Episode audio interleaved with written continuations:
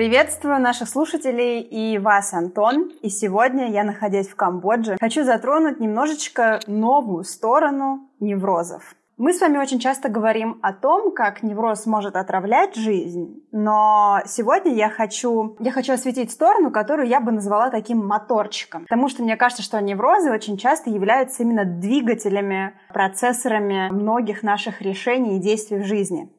Так вот, мне сегодня хочется, чтобы вы разъяснили, разъяснили, так сказать, чтобы мы с вами порассуждали на тему того, как невроз нами движет в работе. Что именно? Вот очень кратко скажу свою, постараюсь кратко сказать свою мысль. Допустим, говорю от своего лица. Мне 24, я зарабатываю столько, а все вокруг, по моему мнению, зарабатывают уже в дважды, в трижды больше. И вот, вот эта вот мысль, которая идет бегущей строкой, как будто бы каждое утро, как только я присаживаюсь за то, чтобы распланировать свой день, это все уже зарабатывают все деньги мира, а я все еще не все деньги мира.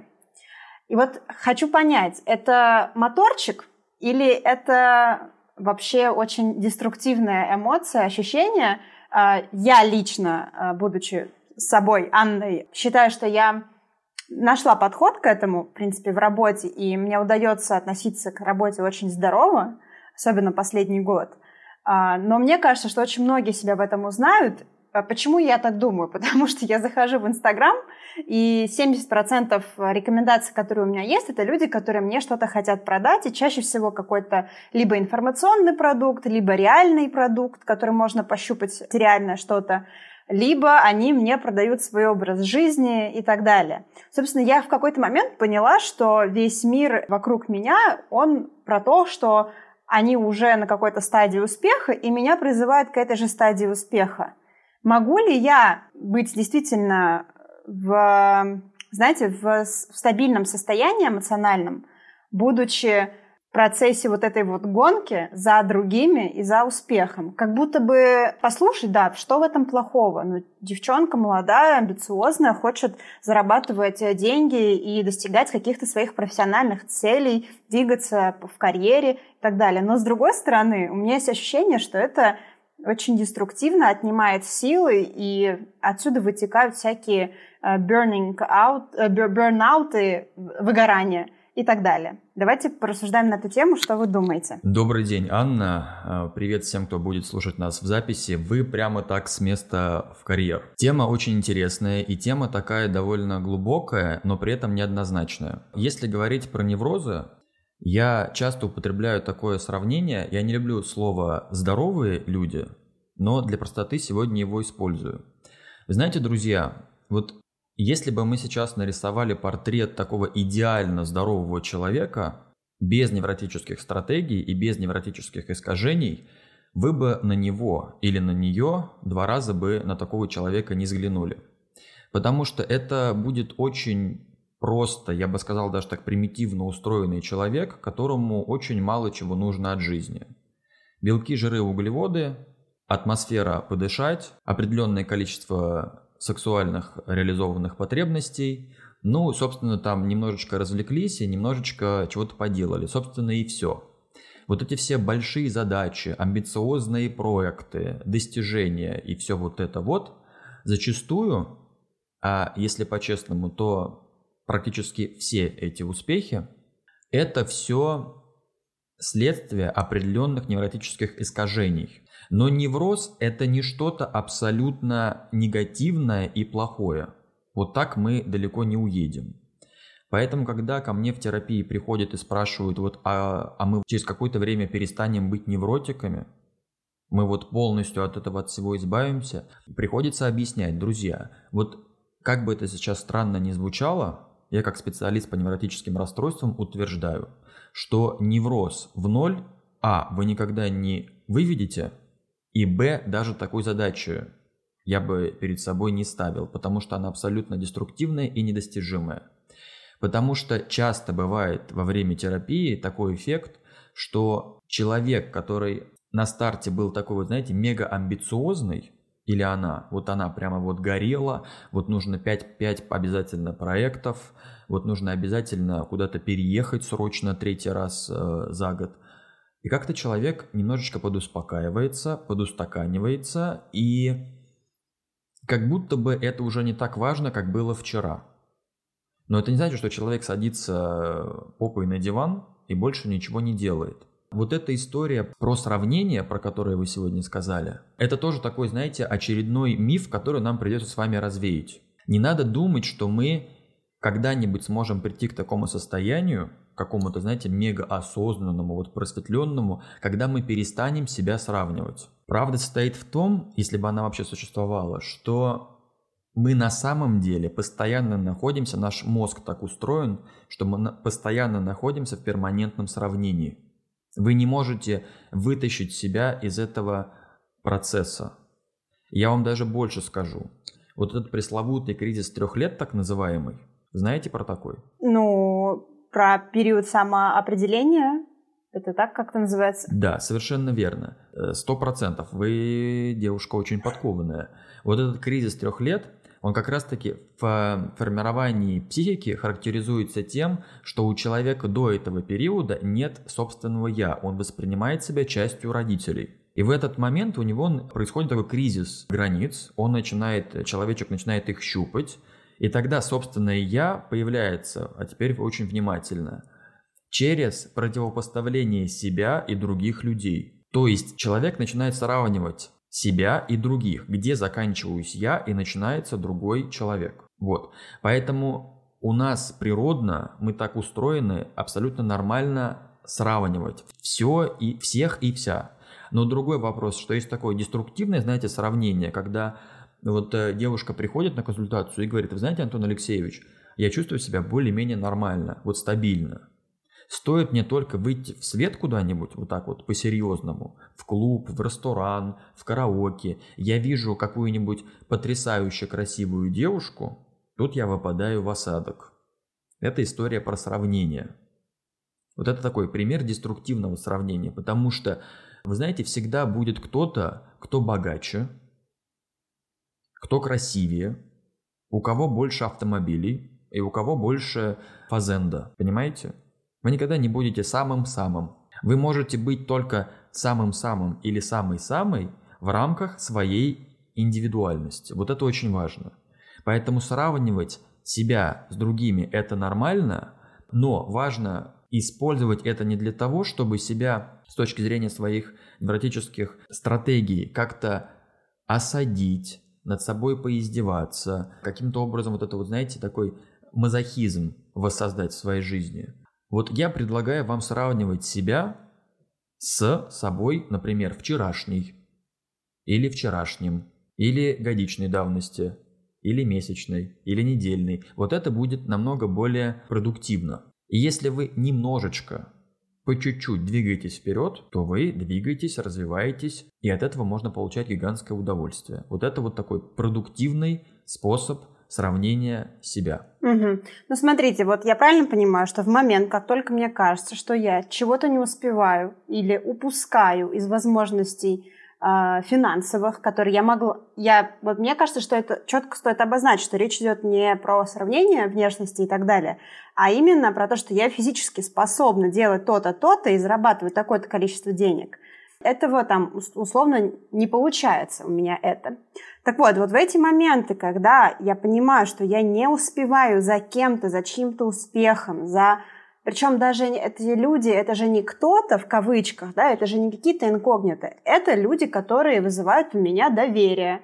Это люди, за которыми мне нравится следить. Они, возможно, в какой-то степени являются такой моделью, примером э, жизни, которой я себе тоже желала бы, например. И как будто бы, знаете, очень легко взять э, этого человека и вот следовать по его инструкции. И как будто бы я приду в ту же точку, что и он пришел. Что я могу сама себе сказать в момент, когда я это испытываю, вот это вот ощущение страха, тревоги, что я чего-то упускаю и не, не доделываю насколько я понимаю из ваших слов, я сейчас резюмирую, то есть единственное, что я себе могу сказать и порекомендовать в первую очередь, это посмотреть на себя же в прошлом, в моей ретроспективе, на любой отрезок времени, например, вспомнить, когда я начала вообще что-то делать а, для там, повышения своего заработка и так далее.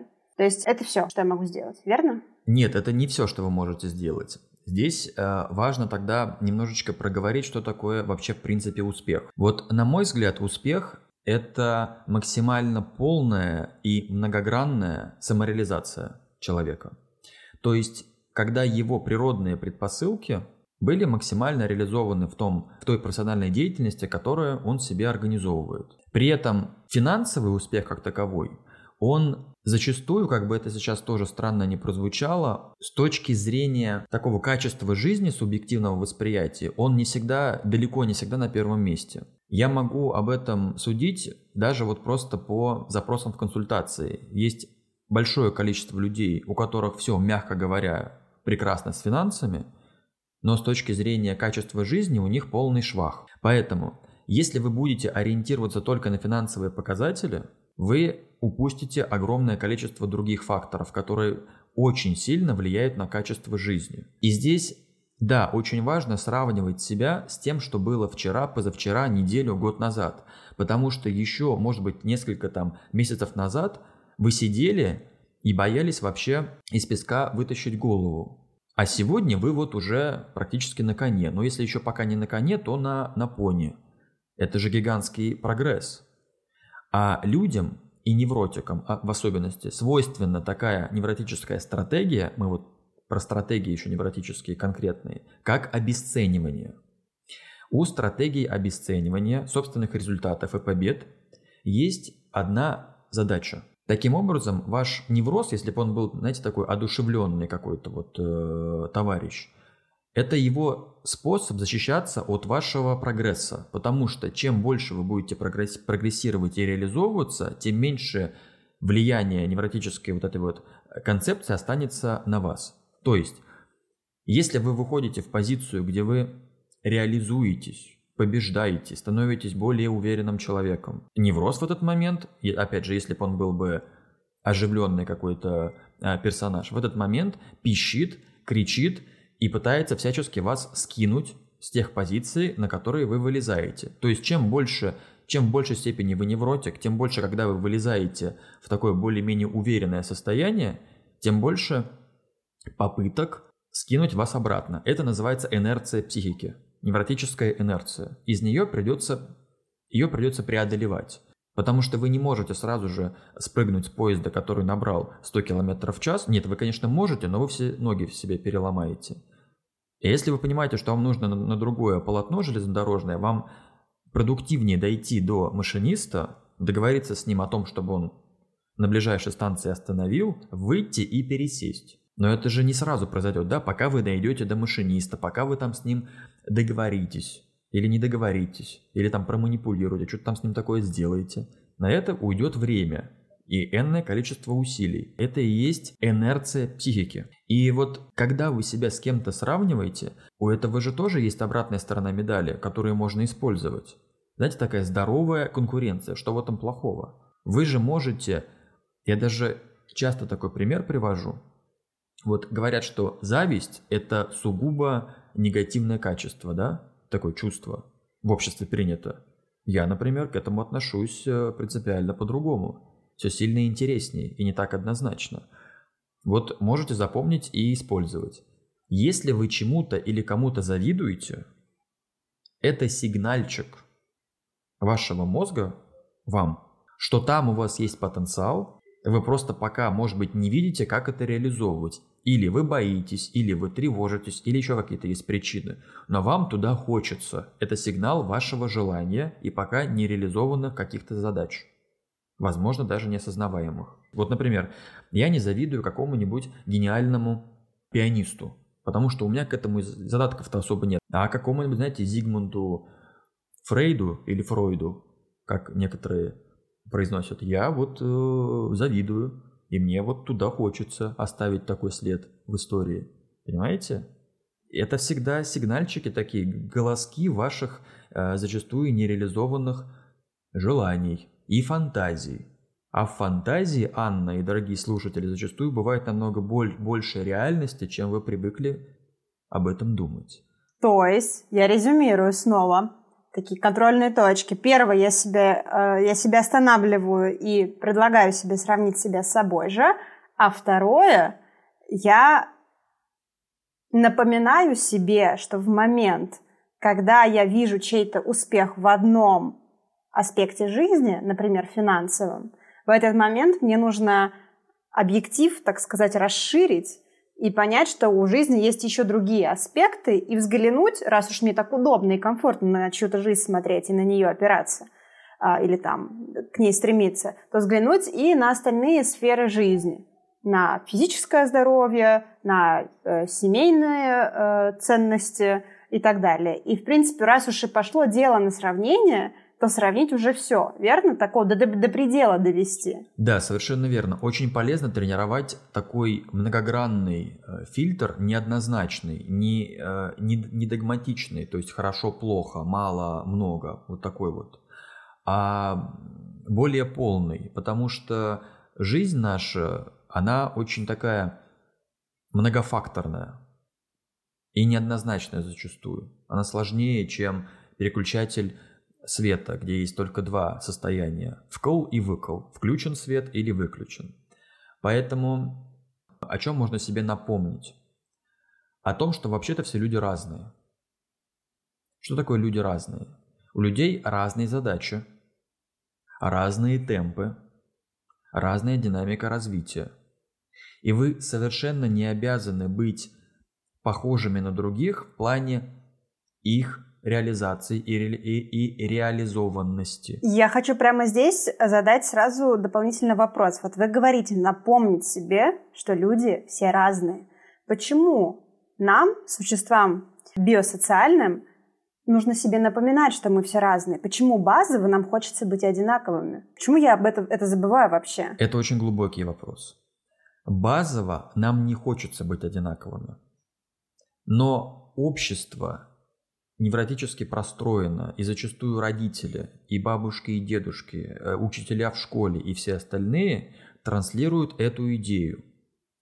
Вот э, даже мои коллеги-психологи, например, очень любят все типизировать. Вот знаете, у них есть прям четкие типизации.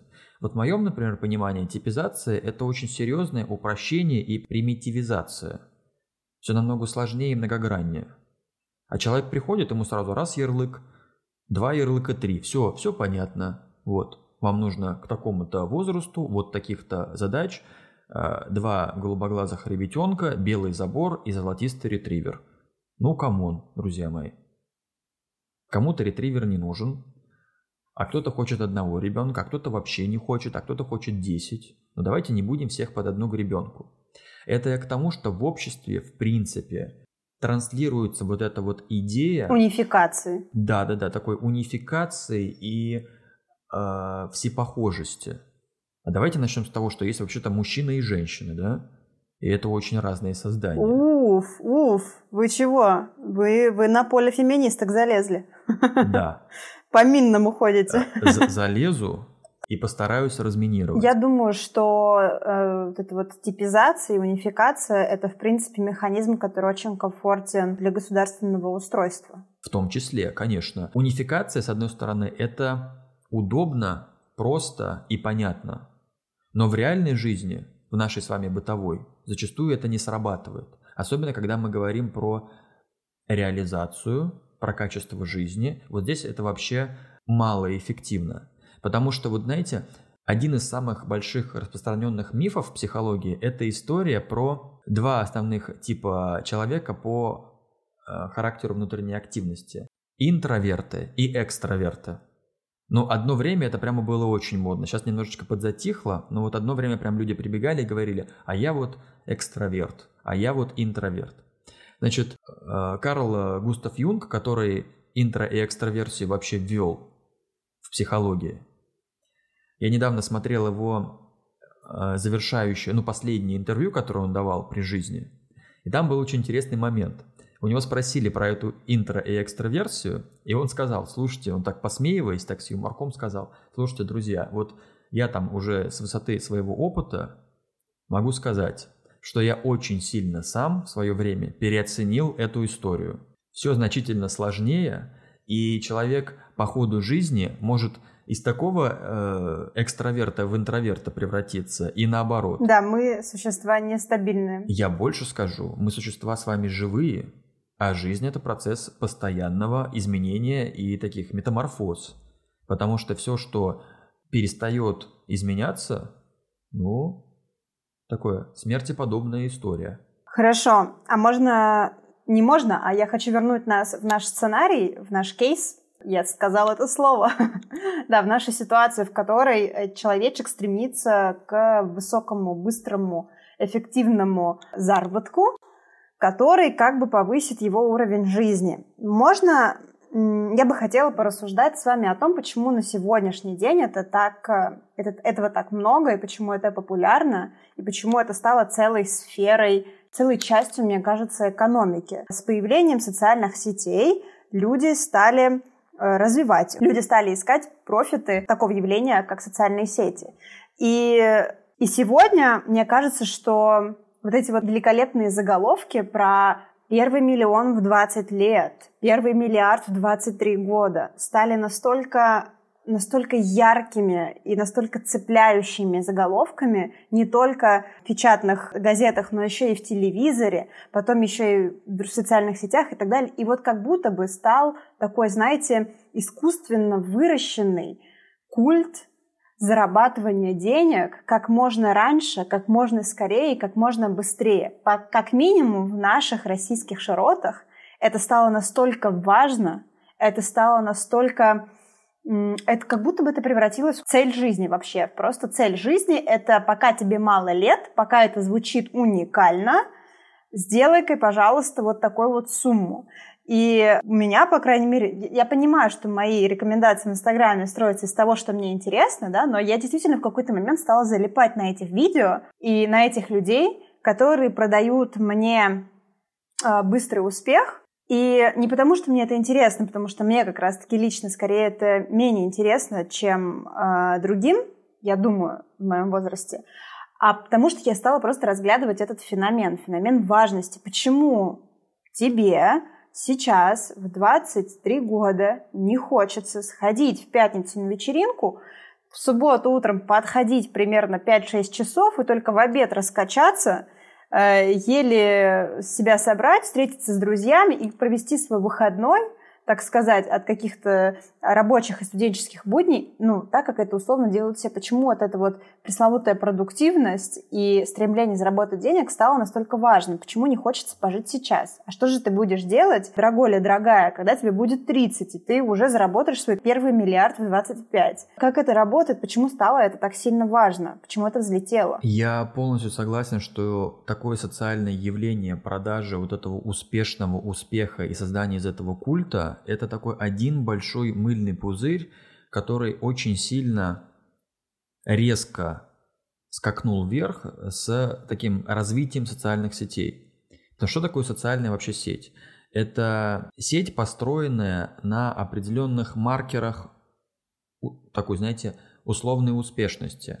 Э, вот чем, чем больше у тебя лайков, чем больше у тебя просмотров, тем ты социально успешнее, правильно? И люди стали ставить между этим знак равенства. И сейчас происходит такой феномен, когда замыливается полностью понимание реальной истории успеха зачастую.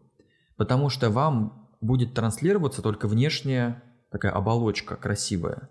Зачастую, если проанализировать какие-то конкретные успешные кейсы, вы ужаснетесь от того, что человек прошел, какие решения он принимал, какое количество не очень вкусной субстанции он съел и в чем вообще измазался за это время. Понимаете? А нам преподносится это, как вы знаете, вот просто вот ты пошел, купил курс, и завтра ты миллиардер. И у меня всегда, знаете, когда я такое вот э, вижу где-нибудь в рекламных там э, материалах или еще где-то, у меня всегда большой вопрос.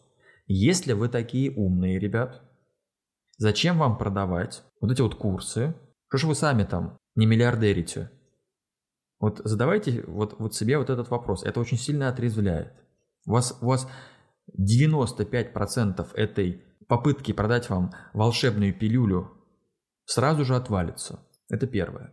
Второе. не только России и нашим широтам или вашим это свойственно. Это вообще общемировая тенденция. Мы здесь скорее на роли догоняющих, если мы говорим про, про Россию и страны СНГ. Вот я работаю по всему миру, и это везде прослеживается. Вот эта вот история про эффективность всего и вся, такое превращение людей в биороботов. Это, если глубоко пойти, то это про нежелание человека задумываться вообще о том, от чего я на самом деле хочу, к чему у меня лежит только не душа, а мои предрасположенности, и как бы мне это все максимально полно для себя реализовывать, чтобы получать от этого удовольствие. Потому что люди, которые работают 5-2, ждут пятницы, чтобы побыстрее закончилась рабочая неделя и пойти в бар тусить как можно быстрее, чтобы как-то каким-то образом компенсировать то напряжение, которое они копили предыдущие 5 дней рабочих, это же тоже, в моем понимании, это глубоко не история про успех. Что это за такое дело у тебя, от которого ты пытаешься максимально откреститься и убежать? Вот что такое в моем понимании успех. Вы можете не сразу разбогатеть. Вы можете вообще не быть миллиардером. Но вы можете получать гигантское удовольствие от того, что вы занимаетесь своим делом, вы в нем постоянно развиваетесь, и вы его любите. Что такое любовь? Это активное развитие объекта, в котором ты заинтересован. Любишь науку, развиваешь науку. Любишь себя, развиваешь себя. Вот я люблю свое дело, поэтому я его развиваю.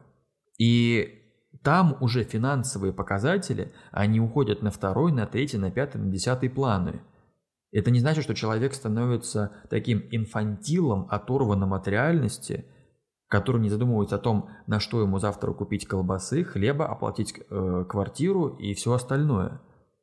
Но если для вас первично глубина самореализации, то поверьте, вы себя в любом случае прокормите. А дальше уже вопрос ваших амбиций будет. Будете ли вы это масштабировать, развивать, чтобы купить там третью машину и пятую квартиру, или вам и предыдущих достаточно будет. Поэтому здесь первично это дело, к которому у вас есть предпосылки. Но предпосылки и таланты это еще не все. Их еще придется развивать. Потому что проблема талантливых людей – это реально проблема. Знаете, как в комиксах вот э, главный герой говорит, с большой силой приходит большая ответственность. Ну, как будто бы только посмеяться. На самом деле мысль очень глубокая.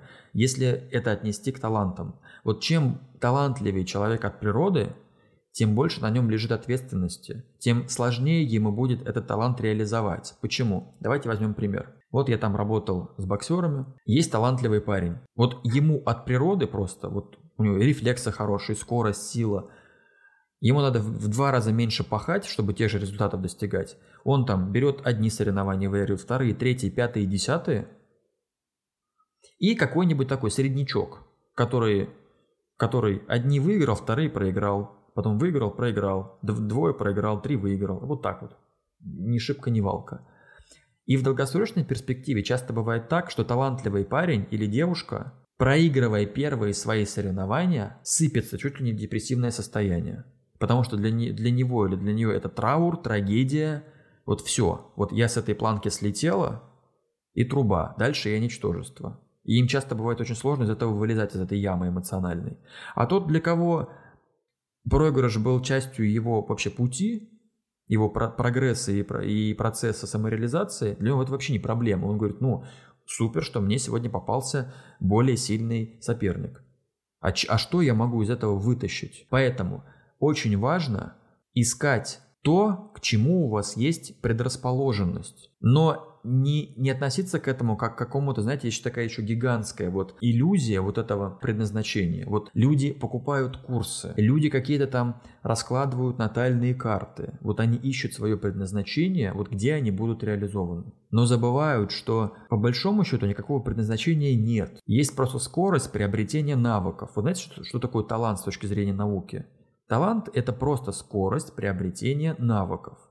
Вот я человек, например, бесталантный в музыке абсолютно. Не то, что медведь по ушам попрыгал. Мне мамон побегал. И вот если я начну учиться играть на скрипке, я буду учиться одну мелодию играть 5 лет. А талантливая девушка будет учиться этому 3 месяца. Вот что такое талант. То есть я научусь рано или поздно, но просто как, как, какими усилиями, потом, кровью и вложением времени. Поэтому не ищите предназначения. Ищите то, к чему у вас есть предрасположенности, и развивайте их. А деньги на этом пути, они придут, если вы это развиваете. Это, это такая очень... Это история про переоценку ценностей. Тогда деньги в любом случае у вас будут, потому что если вы классный врач, если вы классная художница, если вы талантливая певица, ну, я могу кого угодно перечислять, вы в этом самореализуетесь, вы от этого получаете удовольствие, постоянно растете, чувствуете свою мотивацию, преодолеваете трудности, вы намного более успешный человек, чем человек, который имеет миллиарды, например, но занимается какой-то, в его понимании, ерундистикой. Вы вообще на другой ступеньке. Просто люди, это, это, люди не привыкли это ценить. И мы с вами сегодня предлагаем им этим заняться, немножечко пересмотреть эти вопросы. Это будет крайне полезно. Да, и в подтверждение могу и хочу рассказать про, про себя в этом контексте, потому что все темы, которые здесь поднимаются, это то, что я э, так или иначе прожила. И, собственно, у меня тоже, естественно, э, была, была эта гонка, и был этот страх, что я чего-то очень сильно не успеваю. Настолько это было навязчивой идеей, что я должна что-то создать. Например, у меня был период, когда я понимала, что все уже давно, так как я преподаю немецкий язык, я преподаю частно, и моя работа заключается в том, что я встречаюсь онлайн или офлайн с людьми, посвящаю им время и знания, и свой ресурс, и как бы вот этот вот час – моей работы касательно немецкого языка и моей помощи в изучении немецкого языка, это и есть то, за что мне платят деньги. В какой-то момент я поняла, что, или я там где-то вычитала, скорее всего, что вот настоящие люди настоя... по-настоящему зарабатывают деньги, это значит, э, когда ты спишь, деньги зарабатываются.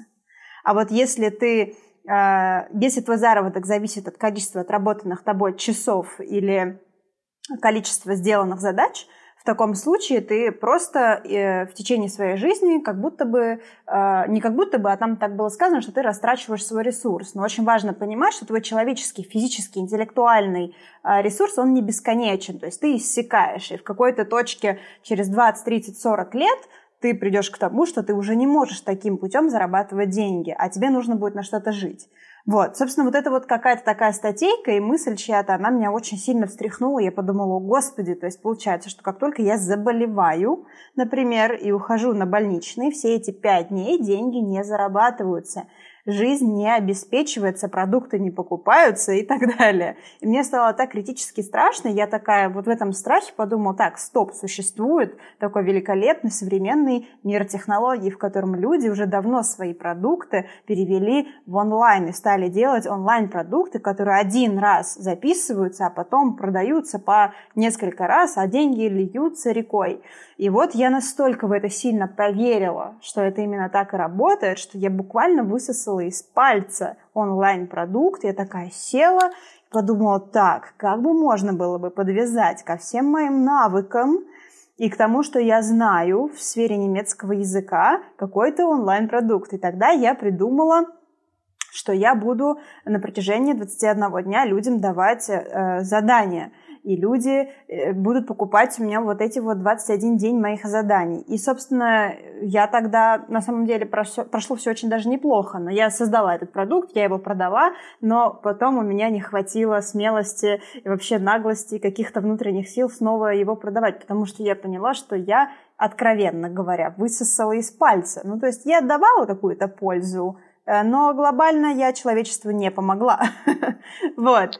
И когда э, я проанализировала, я поняла, что вообще точно это не мой путь. И те деньги я быстренько, как я их быстренько заработала, так я быстренько их и потратила. И на самом деле все это был классный эпизод моей жизни. Но в дальнейшем мне не захотелось этим заниматься. И э, я действительно сфокусировалась на преподавании как на том, что мне доставляет удовольствие, И я настолько глубоко ушла именно в то, чтобы поменять, ну не поменять, а как бы улучшить, сделать интереснее, качественно, увлекательнее э, процесс занятий с моими учениками. И поработать с каждым индивидуально, находя в каждом свои э, сильные и слабые стороны, что я прям стала получать невероятное удовольствие, в сто раз больше удовольствия именно от моей основной деятельности преподавания. И у меня тогда уже и ценник вырос на мои занятия, потому что я почувствовала, что я точно даю на эту сумму. У меня вообще нет никаких зазрений совести. Я ровно вот на эту сумму сейчас работаю. А может быть и лучше еще буду работать и давать больше. И тогда и, и смогу еще больше зарабатывать. И раз уж пошло на то, что мне там в какой-то степени важно увеличивать свой доход. И вишенкой на этом тортике стало то, что вот вы сейчас сказали, что э, если вы будете просто развиваться в том, к чему вы предрасположены, и э, в том, в чем вы хороши, то это само начнет приносить деньги. Действительно, вот с того момента, уже получается где-то год или больше прошло, я еще ни разу не находила состояний, в котором я ищу себе учеников, или же мне не хватает на что-то. У меня вообще люди стали сами ко мне приходить, э, друг другу они стали рассказывать и так далее, и вообще не было ни разу такого, что я себе выклянчиваю клиентов, как это, знаете, принято в интернетах продавать. Научись набирать клиентов вот такие, делать такие чеки, вся эта э, шелуха. Вот.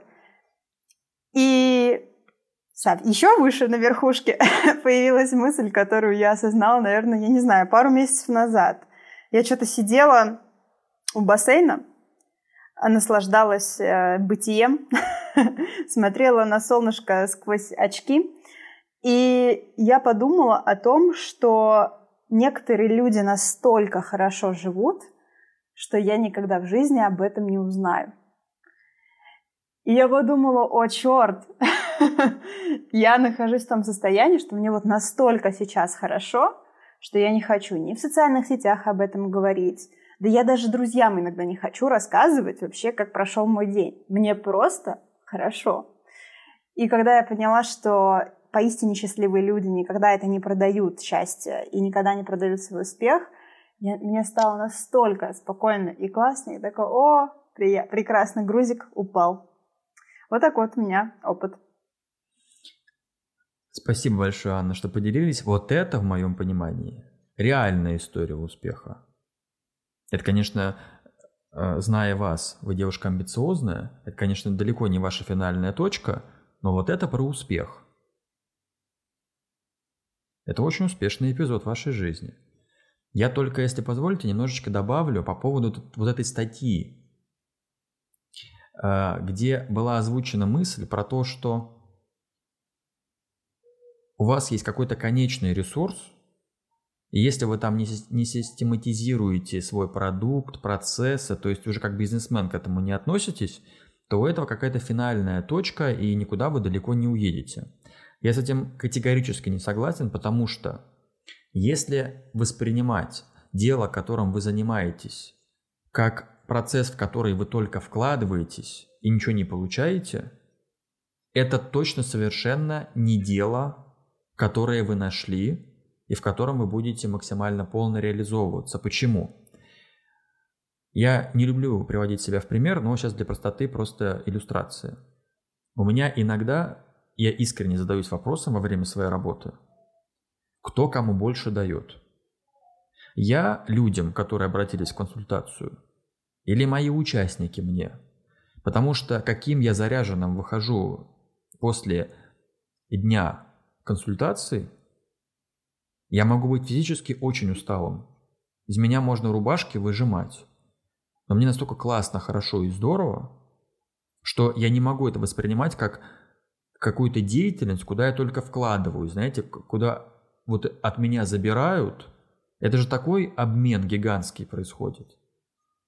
Просто, а вот если это дело, которым вы занимаетесь, воспринимается как только как, как вложение, и вы перегораете, это может говорить о двух моментах. Либо вы каким-то образом неэффективно это выполняете, а тут как подсказка, скорее всего, есть какие-то невротические стратегии, которые вы обслуживаете, какие-то страхи, комплексы, какие-то тревоги, на преодоление которых уходит львиная доля вашего ресурса, либо это просто не ваша история. Такое часто бывает. Я бы подумал вот, об этом. Ну, я, я, я согласна, и мне кажется, что... Ну, есть так, у меня есть мысль о том, что по-настоящему высасывающая может быть работа и ничего не дающая. Мне кажется, это та работа, которая никак не полезна обществу. Вот если то, что я делаю, вообще не полезно никому, даже одному человеку, то мне кажется, что это не может вообще никакой энергии приносить. Вот, например, я себя, всегда ставлю себе пример. То есть есть наркобизнес, очень большой бизнес, очень э, прибыльный. Но я бы никогда не могла заниматься не потому, что это незаконно, а потому что я не представляю, что я могу кому-то продать наркотик, понимая э, воздействие наркотика, тяжелого, например, наркотика на жизнь человека. И вот э, в такие моменты мне кажется, что единственное, что единственный такой индикатор, самый главный, это то, чтобы хотя бы одному или двум людям становилось как-то лучше и полезнее от того, что ты делаешь. Мысль очень понятная, но я бы вернул вас к середине нашей беседы, когда мы говорили про то, что все люди разные. И то, от чего вы можете не получать удовольствие, а, а наоборот, от чего вы будете внутренне, так знаете, скукоживаться, другой человек принципиально по-другому простроенный, может получать гигантское удовольствие. Если что, есть люди, которые получают удовольствие от того, что издеваются над другими людьми. И это реалии нашей жизни вообще-то. И ну, поэтому ну, подождите, я бы ну вот... как его деятельность полезна человечеству? Никак. Он же никому ничем не помогает, если он издевается. Он помогает только себе, удовлетворяя себя. Правильно.